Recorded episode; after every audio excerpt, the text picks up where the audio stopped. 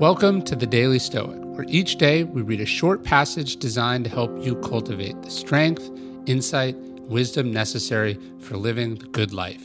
Each one of these passages is based on the 2,000 year old philosophy that has guided some of history's greatest men and women. For more, you can visit us at dailystoic.com. Shine on, you crazy diamond. There has always been an odd streak in the Stoics. Zeno used to practice begging people for money even though he had plenty. Cleanthes worked as a manual laborer for so long, some in Athens thought it might be a front for something. Cato used to walk around bareheaded and barefooted, wearing dingy clothing. Seneca was completely unafraid both of regularly practicing poverty despite his wealth and unafraid to show his wealth despite his reputation as a Stoic.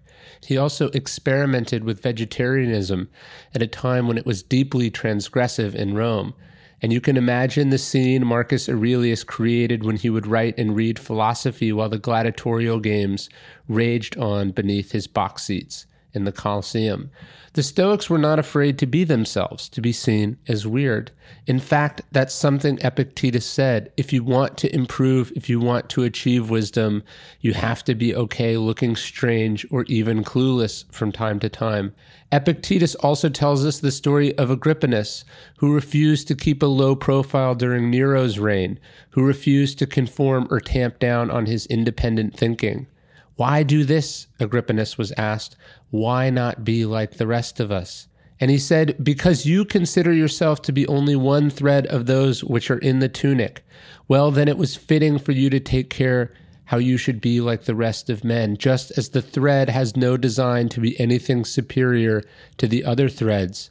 But I wish to be purple, that small part which is bright and makes all the rest appear graceful and beautiful. Why then do you tell me to make myself like the many? He said, and if I do, how shall I still be purple?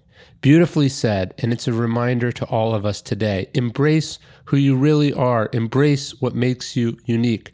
Let your freak flag fly, because chances are it's not actually that strange. Shine on, you crazy diamond. Be purple. Be the small part that makes the rest bright. We desperately need you to do that. Don't forget to subscribe to this podcast on iTunes or your favorite podcast app.